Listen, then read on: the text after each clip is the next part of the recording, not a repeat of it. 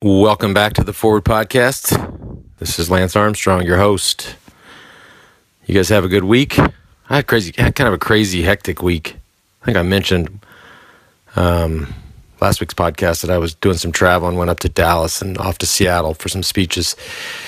Uh, by the way, uh, how great was the Shep Gordon podcast? I mean, that I got a lot of comments about it and a lot of um, I know that we had a lot of downloads on it, but uh, I think it was worth it. The guy was just such an interesting, interesting guy. So, thanks for tuning into him. Hey, speaking of Dallas, so I, I went up there to speak. I spoke at the uh, what they call TBI, the Triathlon Business International event. It's their sort of annual session that they do.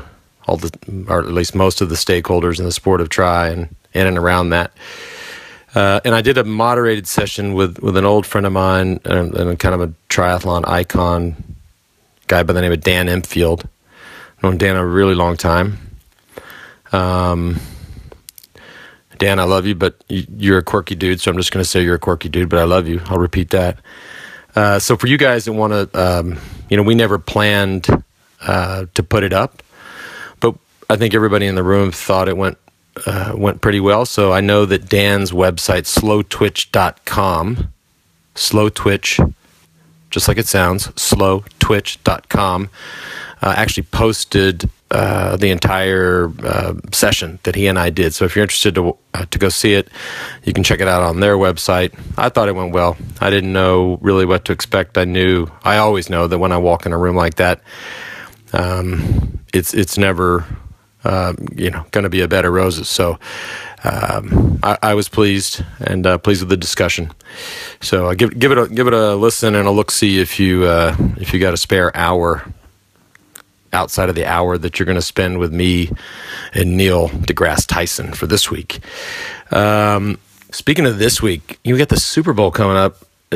I'm sure people are excited about that. And actually, um, I have a I have a, a, a message for every general manager in the NFL, right? And I'll just go back to probably one of the first guests that I had on this podcast was Thomas Dimitroff, who's the uh, the general manager of the Atlanta Falcons, and at the time.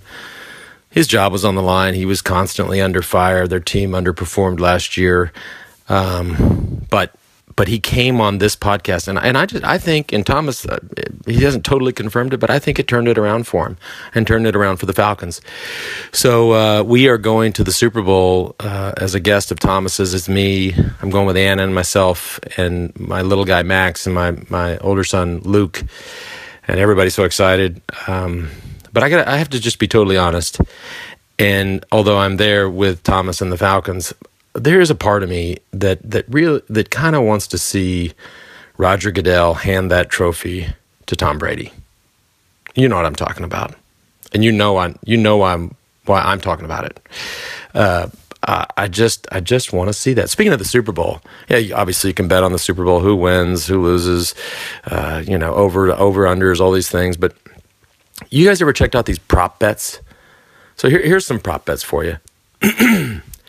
Um, odds that the power goes out in the stadium 99 to 1 odds that the goalposts fall down 5000 to 1 how about some odds that the pyrotechnics start uh, a fire in the stadium 499 to 1 odds there's a microsoft tablet malfunction 6 to 1 odds that there's a brawl on the field 150 to 1 odds that a fan streaks down the field 4 to 1 I mean, you can bet on anything. Um, Odds that there's a brawl in the stands amongst fans, one to five. Yeah, that's going to happen. Broadcast prop bets, over under on the length of the broadcast 215 and a half minutes. I mean be- who thinks of these things? Over under on the number of times fox shows stars are shown in the crowd during the broadcast. One in five. Over under on references to tom brady and matt ryan being quote similar. One in five it's like, who thinks of these things? Anyways, um, we're excited. We're excited. We'll see. Uh, maybe we'll see. Maybe we'll be on TV. Uh, before I get um, to introducing Neil deGrasse Tyson, I want to talk about two other things. One, I just uh, just last weekend I, I did uh, my really, I guess it was my second ever gravel grind. They call them gravel grinders, like a gravel race which is uh, it's interesting. It's it's not a mountain bike race. It's not a road race. It's it's I did it on a cyclocross bike, so you have you know, beefier tires, lower tire pressure. Obviously, the bike doesn't ride as as as fast.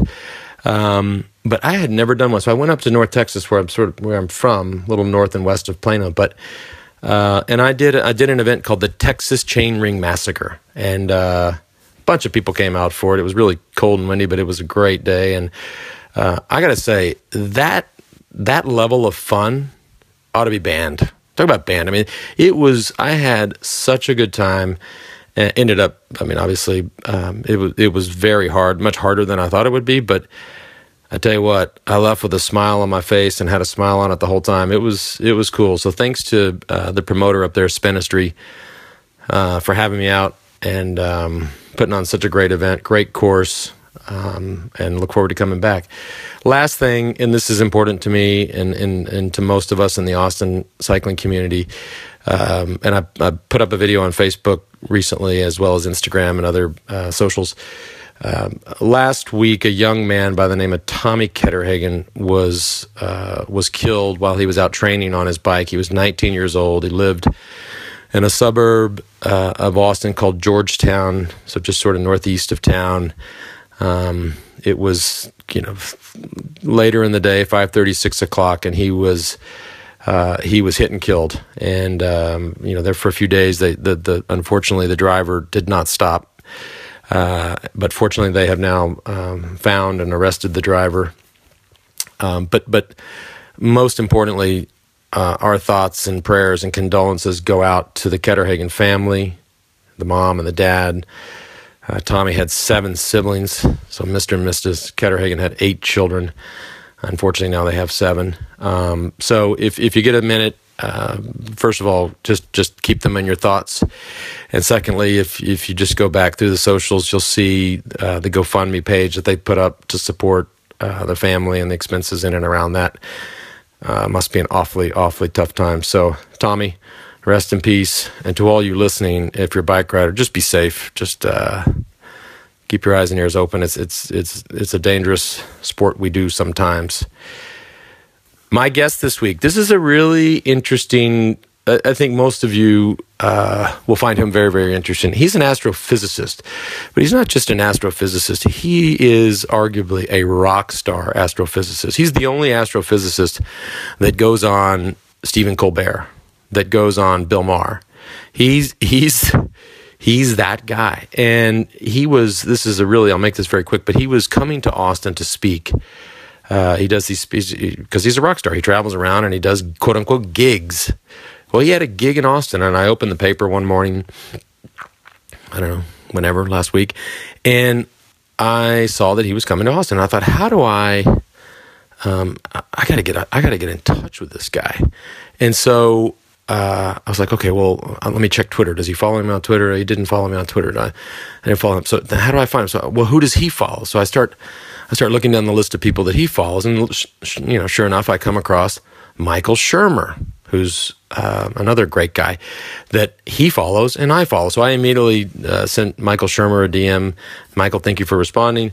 I said, hey, you got to put me in touch with with uh, Neil deGrasse Tyson. He sent me his cell phone number.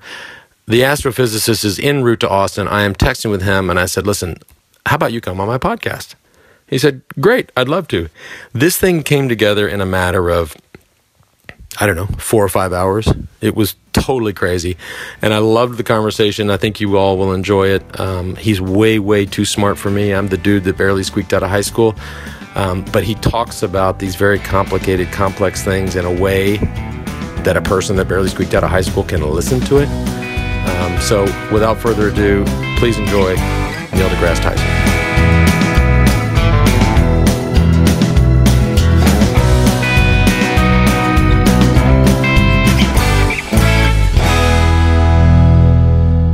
Neil, thank you for being here. Thanks, thanks. Uh, fun seeing your digs here in Austin. I know, and and and just so and the listeners know that a lot of these we do down in the wine cellar. I, so, I wouldn't only have agreed to it under those conditions. just me texting the photo was it? That's what did it. That's I saw the photo and I said I want to be interviewed there. the uh, uh, well, we should talk about wine, but let's let's talk about that in a second. But I um I feel a little inadequate because I I must confess I barely made it out of high school, Oh, and and so I mean I think that's maybe a little bit of an exaggeration or not. hmm And now you know talking to one of the brightest astrophysicists in the world, that's a little odd. Well, no, it's not a. So think about the people who are some of the the greatest shakers and movers of our lives and of our culture. You know, look at look at Michael Dell, who didn't graduate college. Um, uh, Bill Gates didn't graduate college. Um, the person who's responsible for what is it, three out of the top ten highest grossing films of all time. Uh, he he was basically a flunky, an academic flunky, but certainly had ambition in his life, just not aligned with the grades and the exams that we've uh, require of us in uh, K through 12. Of course, I'm, I'm talking about um, uh, our guy who did Terminator and Titanic and Oh, And- uh, uh, James Cameron. yeah, yeah, James Cameron, And, right?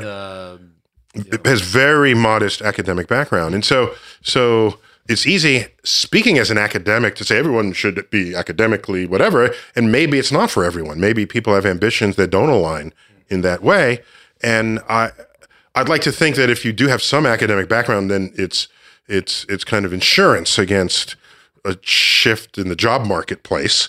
But if not, and you can still be hugely creative and and um, uh, creative and resourceful, my gosh, there's no limit, yeah, and you found, especially in a free society. right, and you found and we- we're going to get into that. You found science, and I found a bicycle somewhere along, Yeah, that's right. which is Yeah, and who you know you at an early age, who is anyone else to step in the way of someone's ambitions, not knowing how far they will take them? yeah. And you always knew. I, I, I saw a clip where you said when you were nine years old, somebody said to you, or you had decided, and one day somebody said, "What do you want to be, kid, when you grow up?" And you said, "I want to be an astrophysicist." Yeah, that kind of freaks some people out because I, I, don't- I, I think there, there's a there's an expectation that at that age you're drawing from the the normal playlist of jobs, right? Doctor, lawyer, you know, as they say, Indian chief, Teacher. ed, teacher, right? And so this was not drawn from that portfolio, and it took it, it shocked people a little bit, especially back then.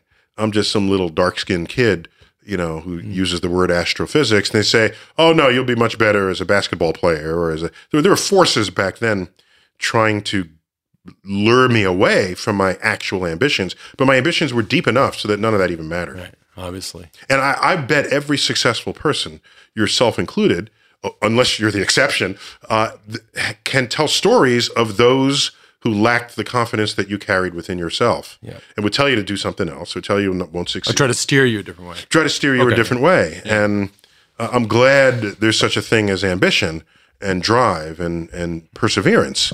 Without it, we would just be In rebellion. we, we yeah we would just be uh, succumb to the whims of others who have decided for themselves what we should be. So as the, as the guy who barely sneaks out of high school talking to the world's most famous scientist, I, I was just looking online and and you had this discussion on Reddit with with your fans, and and I call them fans. Like you, you got like fans, and I know your wife's here in Austin with you, so I won't call them groupies because I know you must have some groupies because it's it's rabid. my wife here in Austin. Well, I know we that's both in graduate which school. is so crazy. Yeah. She's from Alaska, you're from the Bronx, and you meet in Austin, and now you're married with kids. Like, I don't even know how the fuck that happened, but but so here's here's a question somebody throws out to you, and here's I'm this is the question, and me, the the barely high school graduate, is going to read the answer. okay. It says, "What is your favorite short science fact you like to tell people to really make them think?"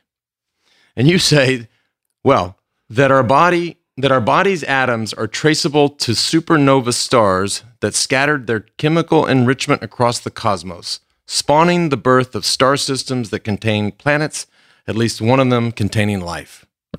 So I read that and I'm like, "What?" Yeah. Well, that's Yeah. yeah. that's it. That's that's how the universe rolls. yes. Uh, there, there's some other. That's a more sort of deep cosmic fact that, by the way, was not known. Uh, you know that that that fact came out.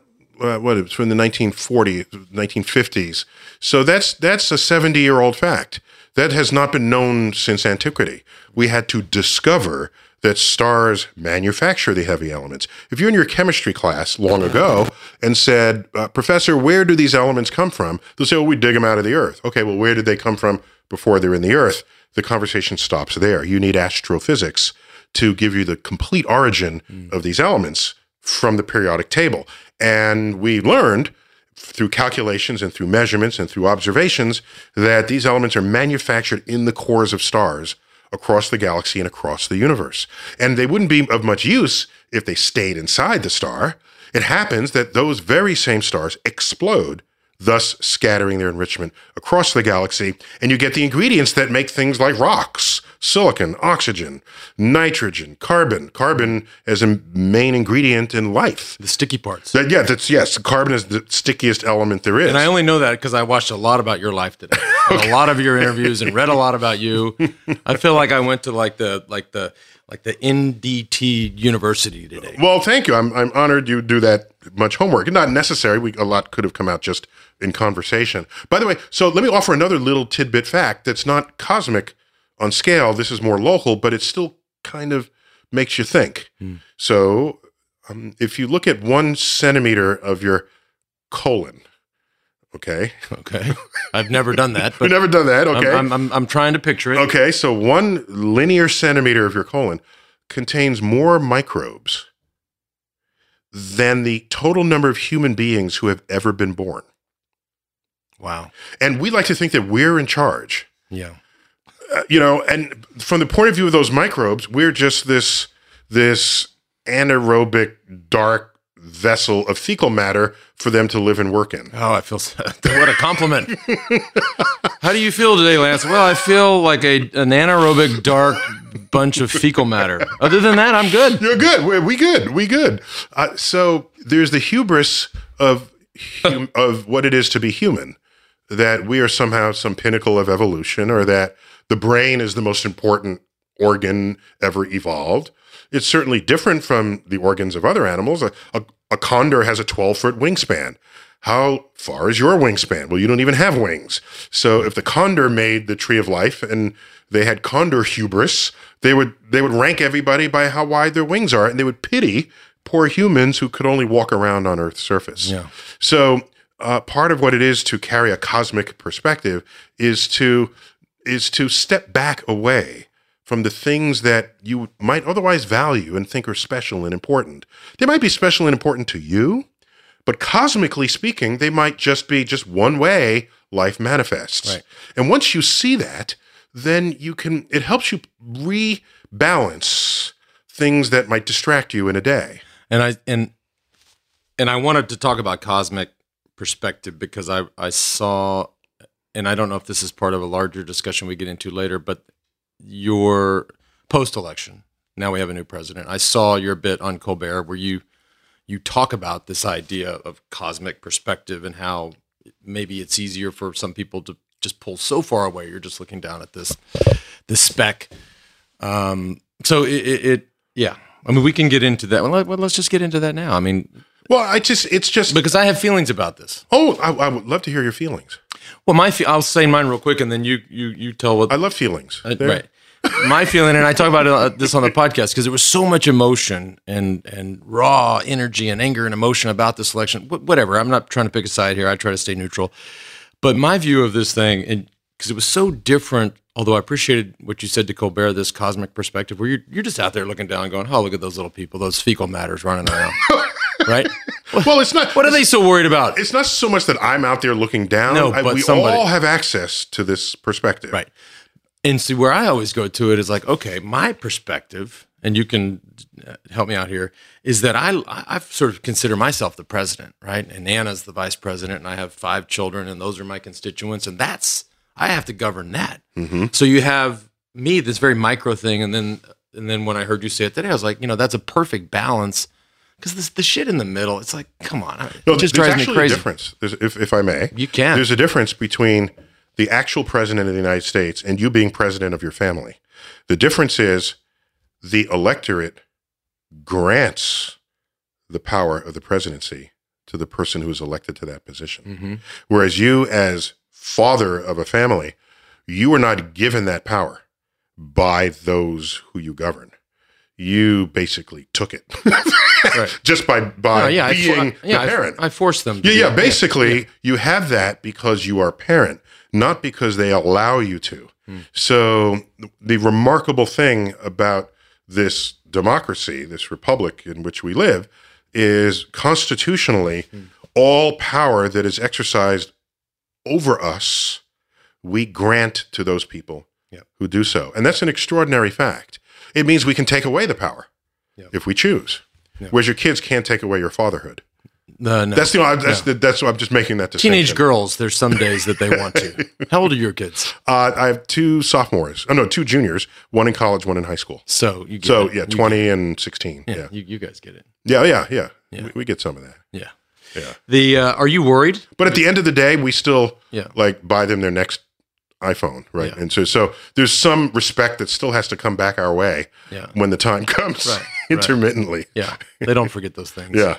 No, but I mean, are, uh, I'm not worried about. I don't think. I don't know if you're worried or not. About, I don't think you're worried about your kids. But are you worried about, despite having a cosmic perspective and and you know whatever else? I mean, you got to be. Are you stressed about the the, the situation? About the future. About the future? Yeah. I mean, like, yeah. let's So just be so yeah, I'm. on on so many levels, on a scientific level, on a on a That's climate change. That's a great question a fair question. Um, I'm. I'm a little more like okay about things, right? So here's here's how I view it. Uh, there are people who are like totally jumping all over Trump. Say Trump, you're this, you're that, you're a misogynist, you're dangerous, and okay. I think those same people are forgetting that whatever is the number, 50 million people, whatever is the number, voted for him. Correct. So, whatever is your gripe with the president elect, it's actually your gripe with fellow citizens Yep. of the very same country that you're a citizen of.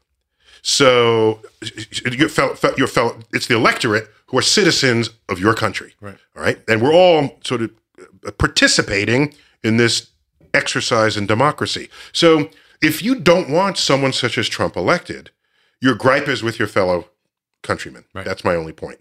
And so that's why you'll never see me beating politicians over the head. They're if they're duly elected, representing some community who wants to be represented, that's how the system is supposed to work. Mm. So for me, I'm kind of the opposite of a lobbyist. Lobbyists get in there, get the job done with the person who has the power, and they bypass the electorate. In doing so, I cannot, in all sincerity, behave that way. I just can't do it. Right. Um, I respect the system enough so that as an educator, I will try to educate the public so that they will value the things that will protect our future, protect our, our nation, our security, protect the world, protect our species, protect civilization itself. So now, that being said, I look around at basically people 30 and under, and I say, wow, this demographic, they, they have more science literacy than any previous demographic that I've ever seen. And it manifests in many ways. You know, they're the ones going to those movies that are featuring scientists. Hmm. You look at the, the support that the movie The Martian got. Martian. The Martian. Oh my gosh. That movie was just full of scientists played by marquee actors with a marquee director with a marquee budget. All right, who would have thought you could do this? You have the number one t- show on television, The Big Bang Theory. Though they be caricatures, they are nonetheless actors playing actual scientists Yep. and not the kind with the wire haired and the lab coat where you only go up to them and say doc is the world going to end or not okay thank you now let me get on with regular people hmm. right because you're not a regular person so the humanization of scientists i think is an important transition that has happened in our media over recent decades and it has made science more accessible more real to people and and in my field in particular, go into the bookstore and look at shelves with science books on them. There'll be a bit of a shelf with some geology and some biology. But the universe, it is shelf after shelf after shelf. People care about like black holes and the Big Bang and is there God? You know, all these questions come together. And I think of my field as a gateway field for people to be interested in other sciences as well. So I have hope that and high expectation that the 30 and under demographic are they the millennials i forgot what word I don't think they are. yeah whatever it is i have a i have a word i want to call them i want to call them generation exoplanet because they've been around their whole lives they've come of age in a time when we've known about planets orbiting other stars. Okay, so if you haven't told anybody else that, that if you haven't dubbed, you haven't said, I've tried; it hasn't caught on. Okay, well I- then let's hope it catches on here because I want you know that label. That you just- generation exoplanet. okay, that happened here on the fort. Okay. this podcast is called the fort. That happened here. Basically, people born in the '90s. Yeah. Uh, these are the 30 and under folk, and is that right? 20? Yeah, they're just just under 30. Uh, they have a certain science literacy that I'm proud of. And these are the people who who go to comic cons. Oh my gosh, Yeah. Comic Con. Yeah, people are dressed weirdly. Yes, but they know the difference. Be, you know, they they got Spock ears and carrying. You know, but they know the difference between fantasy and reality. in that in that segment of our population in, Yes. in America, compare that to c- compare the Chinese and the Indians and the. Are we level with them? Are we Yeah, behind? so all data on this shows that we lag behind other developed nations hmm. in every important metric of science and mathematical literacy. So that's a problem. Hmm. And I've one I've asked myself this and I said, how could we have trailed for so long and not just be completely over the edge of a cliff by now? And then I have my own hypothesis here. I haven't really experimented on this and tested it, but I'll put it on the table Okay. between us just so you can chew on it as well. I ask myself, if you're if you're visiting a mall and there's a kid who jumps out of a stroller and starts screaming, and the parent says, "No, shh, come back in the." No, I don't want. I want to. That's an American kid. Okay, that is not a European kid. That is not a kid from Asia. That is not a kid from anywhere else in the world. We have the most misbehaved children I have ever seen. Okay, and I don't think I'm the only observer of this fact. And so then I thought to myself, in the long run, what does this mean? How does this manifest? Hmm. What it means is in America, the younger generation, I have found, has less respect for the authority of elders than what you find in other cultures. Whoa. I, I think that's I think that's fair. I don't think that's a controversial sentence. No. If I'm wrong, I'm just wrong. Tell me I'm wrong, and we go on to the next topic. But if I'm right, well, I don't know if you're right or wrong, but I would, right, I would but I, tend to I'm- agree. this is just like I said. I haven't done the official experiment. These are my casual observations of human conduct. Okay, so here in America, you kind of have to not respect the views of your elders if you're going to have an idea that they've never had before. If you're going to invent something that comes out of a place that the people who trained you to think know nothing about, that requires a little bit of irreverence, just a little bit of uh, Rebellion. devil may care. Hmm. And maybe that that aspect of the youth of America is enough to make up for the fact that we lag behind the rest of the world in these metrics for math and science excellence. But now we have the capacity to innovate. Yep. Because to innovate requires that you see what everyone else sees, but think the way no one else has thought. And you need the freedom to be able to have that that latitude of behavior. Hmm. So I wonder this whether that's what kept that's what's kept us alive. Hmm. That bit of irreverence. So this next generation, I see science literacy. They're 30 and under, so they're not old enough to be senators or or or or president or CEOs yet. But I don't know how often you have the older generation saying, "I can't wait till the youngins take over. Everything will be better." That's how I feel right now, Yeah. and I don't know if any any older generation has ever said that about a younger generation. Interesting times. How much have you ever thought about, looked at, worked on the issue of cancer in America or cancer in the world, really? Uh, you know, it's it's the It seems like scourge of our time. Yeah. I haven't. I I've. Obviously, it's Let, let me tell you this. I um, I think of cancer and I think of addiction. Hmm. Two two forces in modern life that just rob people of their health, of their productivity, of their ambitions, and and I think to myself, here I am. You know, I'm a scientist. I'm an astrophysicist, and I spend all these hours in a day contemplating black holes and time travel and the Big Bang and Pluto, and the, these people suffering. Hmm. And so part of me carries a little bit of guilt where I have this power of mind not directly being applied to some of our biggest problems that we face as a civilization. And so then I say to myself, okay, well, um, how have some other problems been solved before? Yeah. Well, uh, think the person who invented the microscope wasn't thinking, oh, I'll be able to see disease coming before you even get it. They're not thinking that. Oh, I got a new optical device and I can see little things.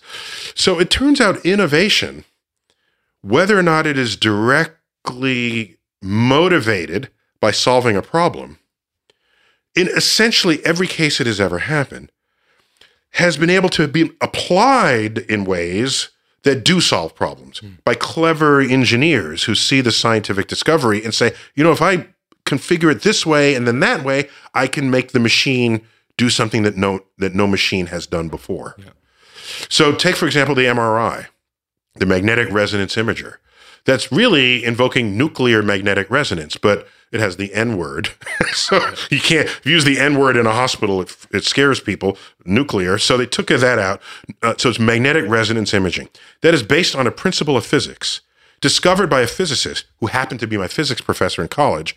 And that physicist had no interest or knowledge or concern for medicine.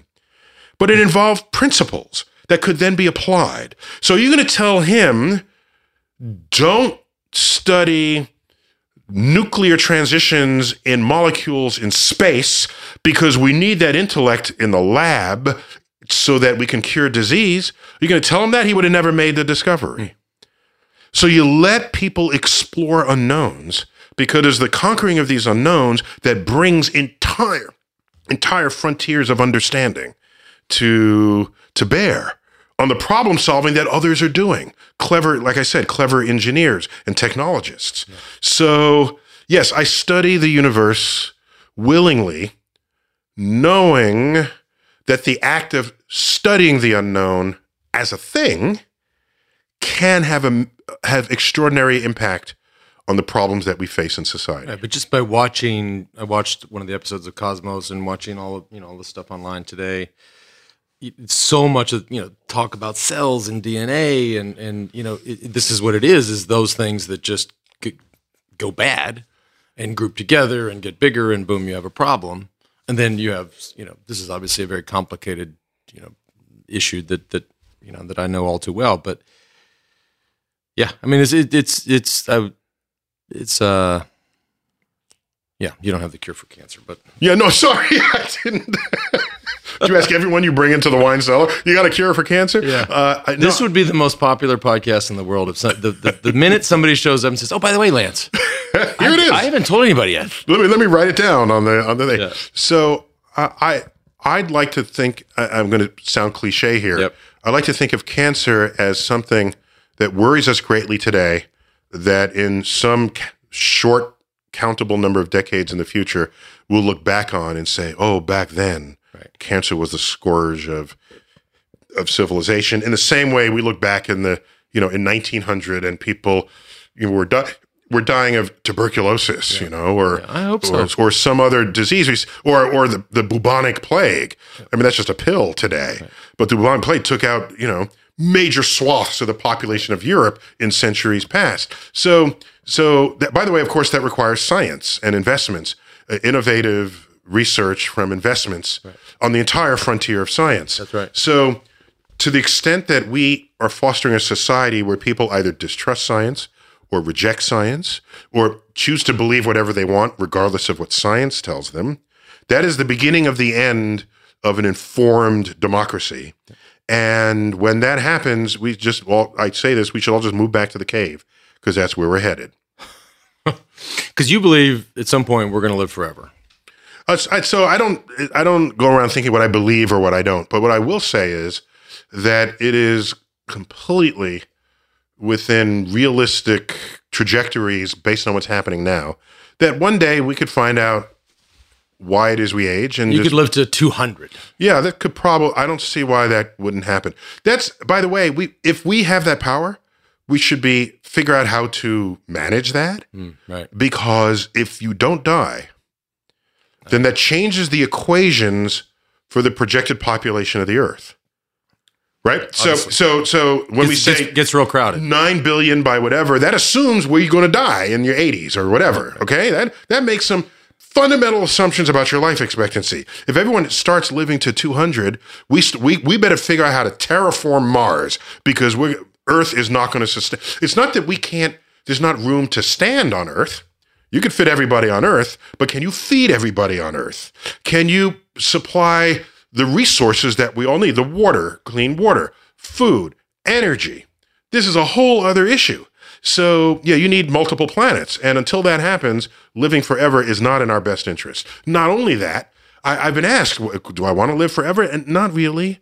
You know why? You told Larry I watched it. Yeah. It's Keep going. because knowing that I'm going to die yeah, what gives extraordinary meaning to every day I wake up. Yeah, and you told him because I watched. I watched to him? I, I, uh, Larry King. Larry King. Yeah, so yeah. You, you, I watched like a seven minute clip of this. Okay. And you say because you had this discussion about living forever and and and your view, and I'm just retelling you what you already said, but your view is that if you knew you were going to live forever, you would never get out of bed. You'd be like, ah, I got, I can do it tomorrow, I could. The ability There's always a tomorrow. to If- procrastinate is there. But you said, look, I want to. I know I'm going to die, and I'm I'm comfortable with that. And you say, and I want to read this. You, this is what you say you want on your tombstone because I fucking love this quote. Okay. uh-huh. And it's and it's it's, it's a, a quote from Horace Mann, Yep. who I, I I don't know, obviously. You say, and you want this on your tombstone: "Be ashamed to die until you have scored some victory for humanity." Right. I believe I got that right. Yeah, that that's that's correct. Be And ashamed to die until you've Be scored. ashamed to die until, you- you have scored some victory for humanity. Yeah, amazing. Right. And uh, that's, I mean, that's another way of saying try to leave the world a little better of course. off for you having been in it. And think of how many people have come through where the world is worse off for them having been in it. And you, then it takes generations to recover from it. So, so that's, that's, that's my only uh, requirement of myself. And uh, I think it's, I think uh, that's a good rule to live by. I, I mean, why I mean, not? yeah, you can't really mess that up. Why, why not? Why not? You do that if everybody did If that. everybody, that's all. It's it's it's not a matter of if I do it. It's if everybody does it. Oh my gosh! Then every every day becomes a little brighter and a little uh, cheerier and a little just every day that happens. So, and by the way, that can manifest on many levels. Are you are you raising your kids right? Are you? That's a victory for humanity because your kids continue on and they and they'll be around after you're dead, and you want that to work out. Um, did you learn something today that you then applied to your job or to your treatment of others? So, oh yeah, yeah, And you, uh, you, you just recently lost your father. I re- yes, yes, that. like that- like, like just two weeks ago. just yeah, over the holidays. Yeah, I'm very yeah, sorry Thanks to hear for that. through your He, I read his obituary in in the Times. Uh, sound like an amazing man. Yeah, he was. You know, the what was odd to me, not odd, but I noticed it, is what I should say. Growing up, is here. Here's my father, who was a sociologist by training, and he cared about the human condition. And he was active right in the sweet spot of the civil rights movement, where, you know, will these protests lead to legislation or just bloodshed or water cannons? You know, what, how, and will there be a riot? or not. You know, these are this is the powder keg that was the 1960s going on as a side story to the fact that we had a hot war in Southeast Asia and a cold war in Vietnam and campus unrest and all the rest. So here's his son who knows at a very early age he wants to be an astrophysicist. That's just kind of weird. And I knew it was weird, but I there was never any pressure for me to be one thing or another. It's not, yeah, I'm I'm solving problems in the inner city. So will you, my son. That never happened. Never. What my parents did was they saw what me, my brother, and my sister were interested in, let that happen organically, and then nurtured that interest. Yeah. And your mom and dad, before I mean, before his passing, we were married 62 years. 62 years. Amazing. Yeah. Yeah. My mother's 88 now. He my father died at 89. And how she she's She's hanging in there. Yeah, I mean, bummed out. I take it for granted that their minds were both intact. Yeah. Because there's so many diseases now of dementia and Alzheimer's that the person is gone long before they're gone, right? And this is um, that. So here I am with two frail but parents. You can still say, "Dad, what do you think of this?" Or "This happened to me the other day. What's what's um, you know how? What do you think of that?" And so to get their perspective over the decades I, have- I've always valued, and that became an important um, mission I now have to for my kids. I don't. They're not really interested yet. I, they'll have to be a little older before they care about my long view on decisions they make in their lives. Was he your was he your hero? So I, I don't. I, tried not to have heroes Oh, interesting. because a hero. What is a hero? Um, I a hero. Good question. No, no. I mean, there's another podcast. There, there are superheroes, and I, I like what Carl Sagan said about superheroes one day. He said um, he didn't like the idea of superheroes because they um, they make the rest of us complacent. Because it's like, oh, there are problems in the world. The superhero will take care of it, and I'll sit back and watch that happen. And it's sort of you're you're abrogating your responsibility as a citizen. With in a democracy, you have power over legislation, over who are the leaders, and so a superhero allows people to not have to take responsibility over their fate. And so so that's one objection to a superhero. But heroes in general, um, what I here's what I did. I went around and said, "Oh, there's a scientist whose command of the universe I want one day." I'm, I'm a kid when I'm thinking this through. There's an athlete who has an athletic prowess in this in this in this field that I want to have that prowess. Oh, there's an educator who has such a way with words and sentences that you just are captivated by their by their storytelling and you're learning along the way. What I did was assemble my role models a la carte. I staple those bits together and I say, these are the things I want to be when I grow up. And what that means is if that were one person a hero, and then if the person, uh, you know, whatever, did something bad or they get arrested, then, then oh, my hero is, is no, I don't, I, I don't have a hero. That I, I haven't left myself susceptible to the to the unrealistic mantle on which we place our heroes. You're getting a little close to home there. Just you, I, who started this conversation? a little, little close to home there. Just doc- saying, doc- doctor. that you, Doctor. Maybe we should open a bottle of wine at this point. This shit is gonna be okay. Settle down, everybody. I'm just saying. Whoa. So, so my my role models are are stapled together from bits and pieces of people who I deeply respect, and in that hybrid role model, my parents are there as people who who had deep concern about the plight of others who are less fortunate than you. yeah. and that I is is deep in me. I, it would have been so easy for me to not give a rat's ass because I I'm just floating away with both feet in the clouds as an astrophysicist. But I saw how much time and energy they invested. Both my parents. My mother would later become a gerontologist, um, uh, you know, uh, expert in old people, and manage manage grants to nursing homes and people doing research to aid the elderly. So this is what they did. Yeah. And so that's that's in me, not as a career path, but as something that I don't know. I I can I'll never shake that. Yeah. That'll be a part of me um, who has some concern about the plight of others. Yeah. And by the way, it doesn't require that you have parents like that to feel that way. I'm just saying that given my trajectory through life as sort of a geek kid, thinking only about the universe, um, without that, I think I would have been a more callous adult. Yeah. I I I have a few more questions, but I, I'm curious. Like, so these events you do, like the event you're doing here in Austin. It's, Oh, at it the is Long a- Center, It's yeah. at the Long Center. It's Yeah. a it's a speak. You sh- you show up and open with a a, a presentation, a speech. How, how, what's the format? Yeah. So um, that, thanks for asking. Because So I know you go to Q. Because I watched a lot of the Q and A stuff, which is just Yeah, classic. what have people like smuggle? You know, Of the- course. yeah, none of this is. But yeah, I love the dude who smuggles in or gets the device. He's filming and he's like commentating to the person he's sitting next to. That is the stupidest shit. You're like, dude, don't you realize that everybody on YouTube is now having to listen to you too? Like it's not not the band, but the guy. Anyway, So so you open with a yeah, no. So uh, first, I am astonished.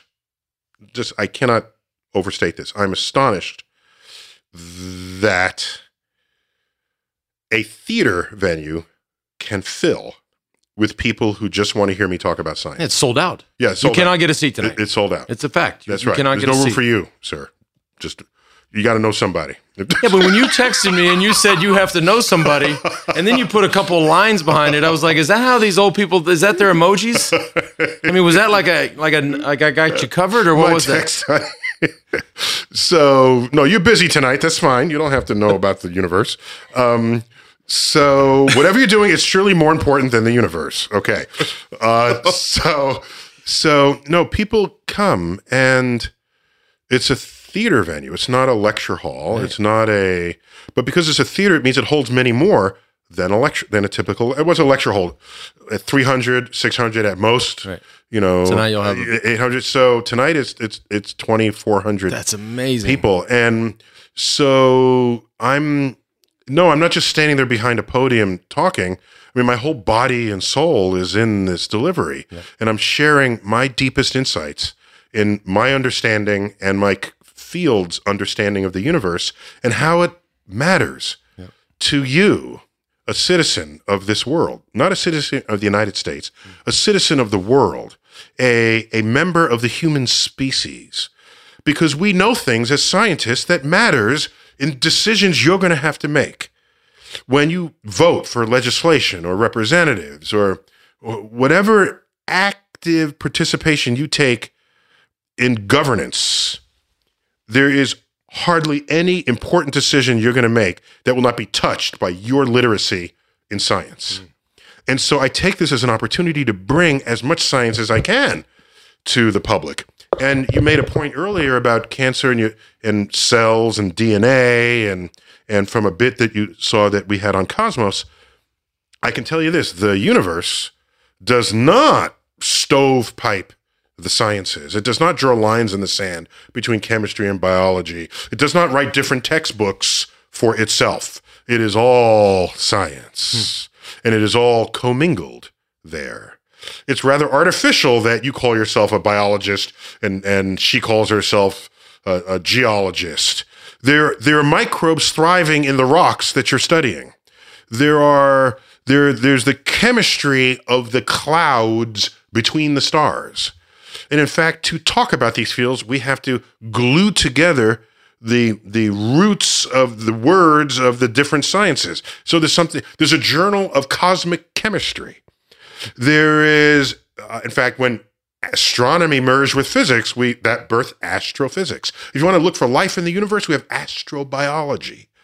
So there are all these new branches of science that are really just recognizing that nature does not divide things up the way our textbooks do. Uh, in fact, it might just be a continuum of knowledge from biology clear through to the particle physics. Yeah. And you know what you're going to say every night, or you just get up and wing it. Oh, yeah. Thanks for asking that. I have slides that I use and Slides, occasionally a video, and they cue me. They But I know I'm, I, I'm an expert in this subject. So, and they interact. They ask questions. oh yeah, yeah. I mean, I try to save time at the end. Uh, but sometimes I get excited and I and I talk.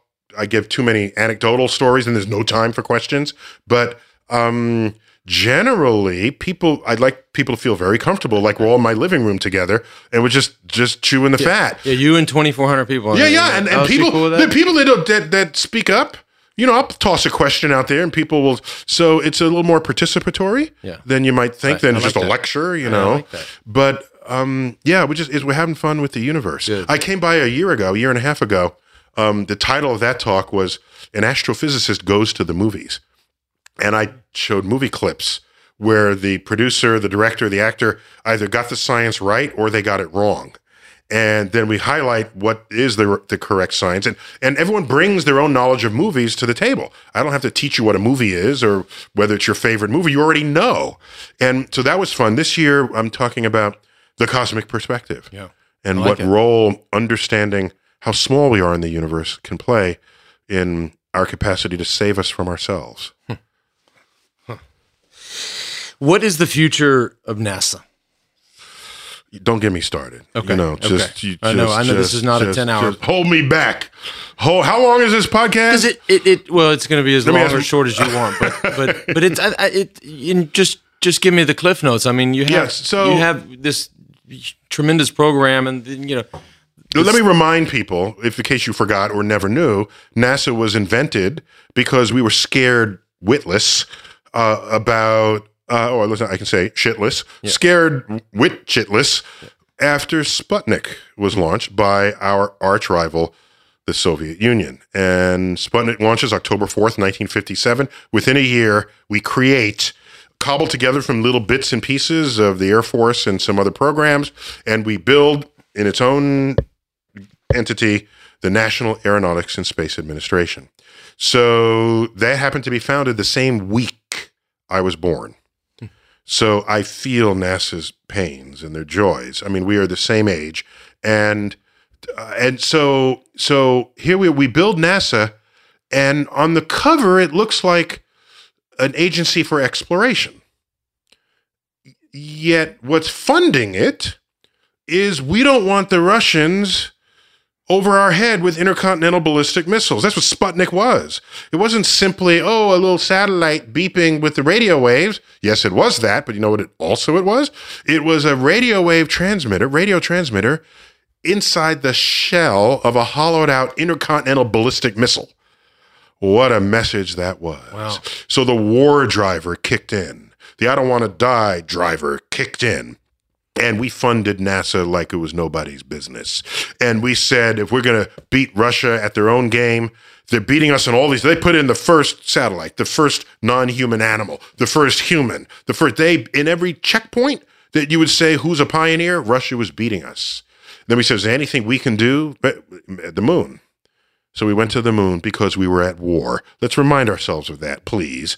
Once we have that reminder, ask, what will motivate us to go to Mars? Well, will it be war? Sure. If China says they want to put military bases on Mars, we'll be there in 10 months, okay? With astronauts and military. Well, yes, I have no question about it. But absent a military driver, what's going to drive us? I can tell you that the urge to explore has never been sufficient to dislodge major allocations Yep. of human and financial capital towards a goal. Hmm.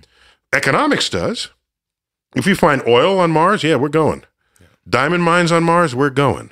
But that's not realistic. I'd like to think that maybe the very act of stimulating exploration by going to Mars or asteroids, or maybe you want to mine an asteroid. They're rich in rare earth elements. If you pick the right asteroid, they're rare on Earth, common on certain selected asteroids. We need those for our industry. Um, if you if we turn the solar system into our backyard, oh my gosh. Imagine how much innovation that requires. If you want to look for life on, on Mars, mine an asteroid. Oh, by the way, while you're out there mining it, can you figure out how to deflect it? We might need that ability one day. Uh-huh. Okay? Oh, you how about a tourist jaunt on the far side of the moon? Have all these activities, you're going to have to innovate because we don't know how to do any of it. Like the engineers can figure it out, but in so doing, patents will be filed. But that is not happening. No, it's not happening. But if it did happen, you will stoke an entire frontier of all the STEM fields science, technology, engineering, and math. And those are the fields that are the engines of tomorrow's economy. You want to assure the future health, wealth, and security of this country? And you want to try to do that without innovative investments in science and technology? You are you are you are living a delusional state. Hmm.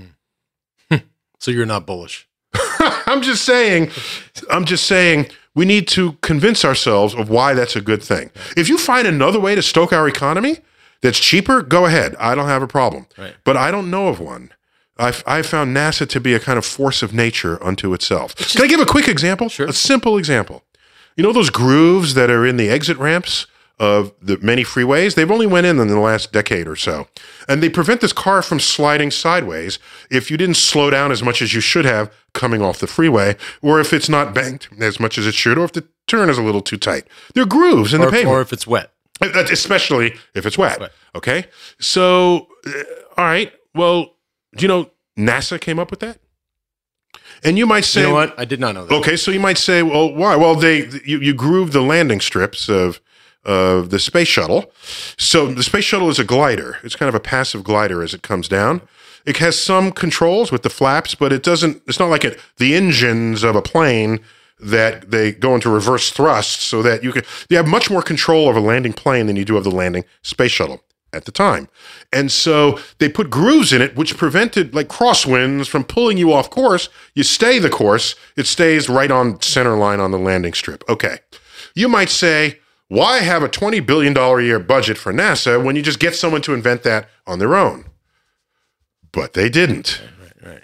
So everybody that's listening to this podcast is they will never get off, get off the freeway the same ever again. Well, I hope not. No. So what I'm saying is as simple. I didn't even go high tech on your ass. Okay, I stayed simple, and I'm saying grooves in the pavement. Right. No, I got it. You you didn't come up with that. Neil, I'm on Until, your. but I'm, you love space. I'm on you your love team. the space I'm shuttle. on your team. And you cared about the space shuttle more than about Joe Bob trying to exit off the runway. I mean off the off the off the freeway. So all I'm saying is that when you have clever people on the frontier trying to solve problems that have never been posed before, all manner of patents and solutions come uh, come down off of that pipeline. the trickle down there is tremendous. It is huge. It's not just simply spin-offs. That's too trivial. I could talk spin-offs like the safety and and of LASIK surgery, for example, enabled and empowered by the docking mechanism of the the shuttle to the to the International Space Station. Okay, there's a laser centering system that's in place to make that happen. They can now do LASIK surgery reliably and cheaply without worrying about you jiggling your eye when they cut. They can stay they can stay tracked on. Oh, this comes from NASA. I don't even have I'm not even going to talk about spin-offs. I'm talking about the very fact that if you create a culture where everybody has to innovate, then you turn a sleepy country into an innovation nation and that'll guarantee your future wealth going forward. And that's the country that I grew up in. In spite of all the problems that existed in this country during the 50s and 60s and 70s, um, I don't want to belittle what those problems were, but you deep down there were were people celebrating what tomorrow might be. There was the World's Fair. There were cover stories in Life magazine, Look magazine, Time magazine, the city of tomorrow, homes of tomorrow, transportation of tomorrow, food of tomorrow. Everybody knew science would have to be brought to bear on that, and technology and engineering and innovation. And nobody that I ever spoke to, heard of, or read about in that day was saying, I don't believe science. Science is not. No, I don't trust science. Science, science is what's getting us to the damn moon, for goodness sake. And everybody knew it. I only have one regret. What? And that was that for some reason, and I don't know why I didn't think of this, why I didn't ask you to wear a heart rate monitor before the podcast. Because you were cruising at like whatever you said at 60, 70. And the last, I asked about you, NASA, Don't get me started. and he he's you're at like 150 now. I told you, don't get me started. Oh, speaking of heart rates, uh, you, you can look up the heart rate of Neil Armstrong when he landed on the moon. Yeah. And I forgot what it was, but some like really low rate. Like went up a little bit. There he is, like landing on the moon. Okay, these guys were good. They were good. These moon guys. They were handpicked. Okay, I want to change the subject because Okay. you're. I, I feel like you're about to start jumping across. Oh, so the if, if NASA has any future at all, we need to rethink what it means to go into space. And we can't just view it as we're at war, let's not lose the war. And this economic argument is a little more subtle. It's not, oh, we need more scientists. Let's make more science teachers. Okay, now we solved that problem. No, you didn't. How about the motivation to be a scientist at all? Oh, let's make a program that gets kids excited about science. Did you even need such a program in the 1960s? No, because you were reading headlines about what science delivered to you every week. It was headlines, it was in the news. People talked about it. Yep. And so I think the next generation understands the role of science, technology, engineering, and math in their smartphone. All right, their lives pivot on their smartphone, pivots on it. So I think they understand this in ways that previous generations don't. yeah. And so I can't wait till they they take charge. Okay, I wanna- go, wanna- go to the Bahamas. I want to switch subjects because I, I know. I mean, we are here in Austin. You at one point, or you, you did some graduate work here at the University of Texas. You met your wife here at the University of Texas. You know, there was always, and I don't know what the latest on this is, but it was always so compelling to me that there's this issue around textbooks, especially in the state of Texas, and ones that, that the kids get here in public schools or the ones they ship out to other states. But this idea of, and there's a there's a a, a commission or a panel here that decides what is taught in a science textbook. And of course, as you know where I'm going, the most you know the most important thing to them and the most controversial thing on, on this issue is this idea versus you know create creation uh, versus evolution. Um, and so you know the the general I think the general vibe over there is that we cannot or they cannot allow those books to teach evolution. so do you want me to react to that? Well, That wasn't a question. I know. I know. I'm sort of, uh, yeah. My my because Okay, I, I find I, th- I think that's crazy. I, am happy to react. I, I think okay, let us remind ourselves that nowhere in the Constitution is education mentioned. And therefore, according to one of the amendments, forgive me, I forgot which, if it's not mentioned explicitly in the Constitution, that means it is the complete and utter purview of the states. So education is local in the United States. And that's not the same for many other developed nations, where you can set up a national curriculum that has the benefits of the the best of the educating China, educator India. minds. Exactly. So so education is local. So if Texas wants to teach creationism in lieu of science in the science classroom, they have the power to do so. Mm. Now, the reason why people pay close attention to Texas is because what goes in the Texas textbook, Texas is a huge market in the textbook marketplace. So they're a huge fraction of that marketplace. And so it affects what shows up in the textbooks of other states. My reply there is I, I want to stand up in front of a publishers convention, okay? And say to them, could you guys could could you could you all just could, why why must you do what Texas does? Hmm. Why don't you you know grow some gonads in this and make your own decision about what you know you should be doing as educators? All right, make your own decision. Print a different book for Texas if they want one with with creationism in. it, Give it to them. But now you now they have to sell that to Delaware? No, you don't. Print another book. So you have this power and you don't. All right. They're cowardice in this. I, I will tell you here and now for a publisher to say, we will make every other book in the country match the Texas book, they are publishing cowards. They do not have a, a, a, a, um, the, the courage of their academic and intellectual conviction if they will just kowtow to whatever happens in one state versus another. Wouldn't have to be Texas, it could be any other state. Texas just happens to be a really big state. So here's what I say you want to put creationism in the science classroom and present it as science, you have the power to do so. Hmm. You should understand, however, that what you have done, just done is mortgage the economic future of your state. Hmm. because the future of industry is going to be how scientifically literate is are, are, are your is your citizenry. Hmm. That is the frontier of all industries. Innovations in science and technology. The frontier is not farming.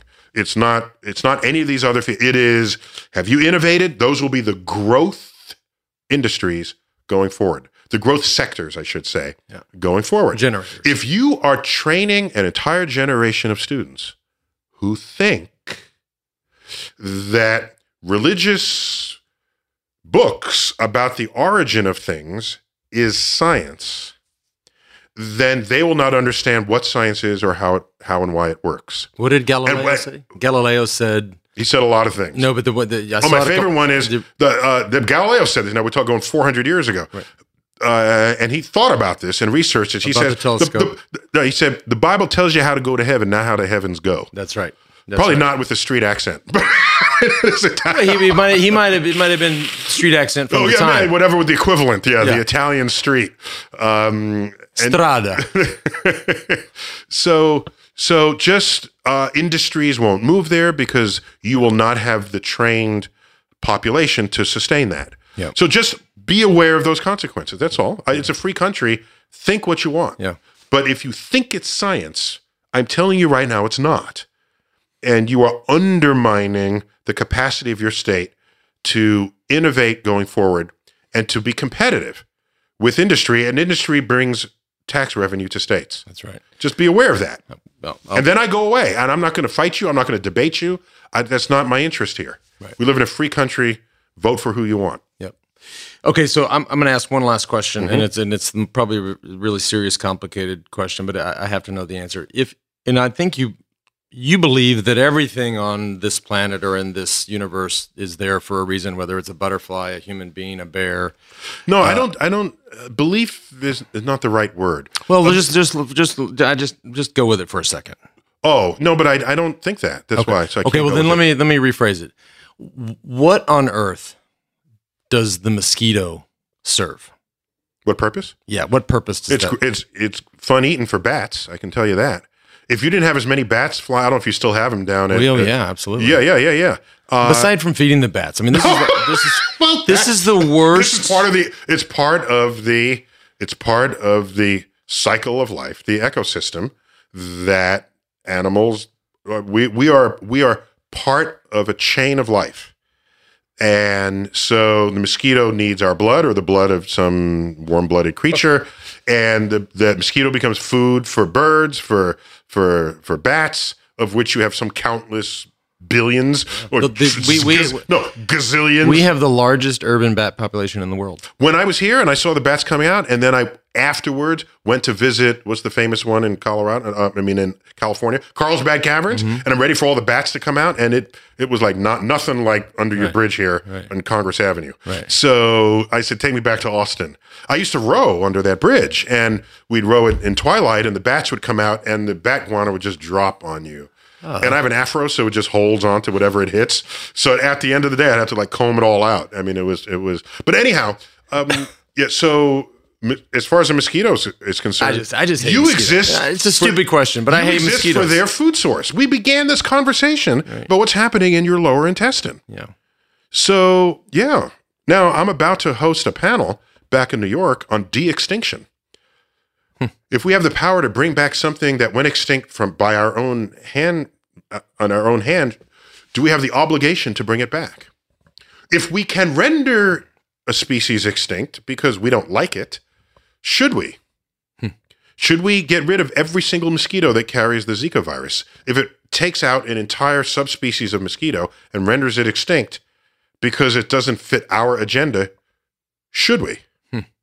These are interesting ethical questions that we have yet to confront because it hasn't been a, a- a- an issue yet. If we could bring back the woolly mammoth, should we? I think not because the woolly mammoth was just fine during the ice age and bring it back just in time for everything to warm up. That would just be cruel. Right. Like, whoa, whoa, where are we? yeah, yeah, what the hell happened? Take me back to the glacier. Uh, so, um, yeah, so all animals, all every life form in this world fits into the ecosystem in its own way. Yeah. Otherwise, it would be extinct now. Yeah. And many of them will go extinct because things change and they no longer fit into the ecosystem, into the niche in which they evolved to thrive. More species are extinct. That, so there's like some high 90s percent of all life that ever lived is now extinct. so Earth is not some cradle for life that nurtures all life. No, Earth is a is a crapshoot. Oh my gosh. And so, yes, a lot of life has gone extinct by our own hand, but most life that has ever gone extinct has gone extinct because of asteroids, uh, uh, climate change in the past, um, continents shifting, all manner of forces operate that leave you bare assed in the presence of a different environment that you that your species cannot adapt to. Yeah. Yeah. It's not like life will always adapt. No. Well, you know how life adapts? Life dies. And if you happen to have a variation that is not killed by that new environment, you continue. No animal adapts. It's not how it works. Thank you very much, sir. I know Dude! you, I know you got to run. You got to. Dude, we didn't even talk about your wine. Okay, well, we can. Yeah, Oh my we, we share. We have a shared gotta common. come back. Love. You, you, you are welcome to come Love me back. some wine. you can come back anytime, and, and we'll drink wine. Crack some bottles here. Yeah. You got some bottles to crack. Yeah, I'll come up there and drink wine with you. We can drink wine anyway. Dude, so you're back on the bicycle, I hear. a little bit. Did, A little bit. did can, I tell you my, can I tell you my favorite uh, thing I saw you in? It was uh, was a, a Sports Center commercial where all the lights go out. with Dan Patrick. Well, I think that was it. was all the Dan lights Patrick. go out and say, "Why don't all the lights go out?" And they go down, down into like the engine room, and there you are, like taking a break, eating some candy bar. And they said, "Lance, come on, we need the lights." Okay, and then you start pedaling up again, and all the lights come back. We shot that commercial in about. I mean, I walked in. I said, that was fun. I said, "You have an hour, That was a one fun hour." You know those spots you did for you did those for free. You know, so you did. But Dan Patrick's ended up. Uh, he was a great, great Mm-hmm. friend and good guy. So, uh, thank you for being here. Yeah, good. Yeah. Yeah, keep stay strong. Uh, absolutely. Live strong. And right. uh, have fun tonight. All right. Keep those 2,400 people happy. Keep them thinking. Yep.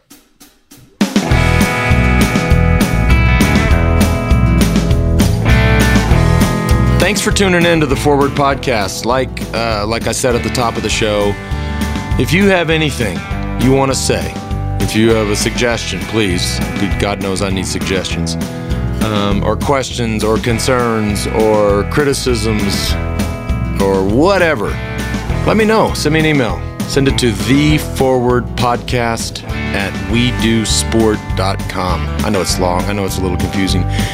The forward podcast at we do w-e-d-u sport the forward podcast at we do sport.com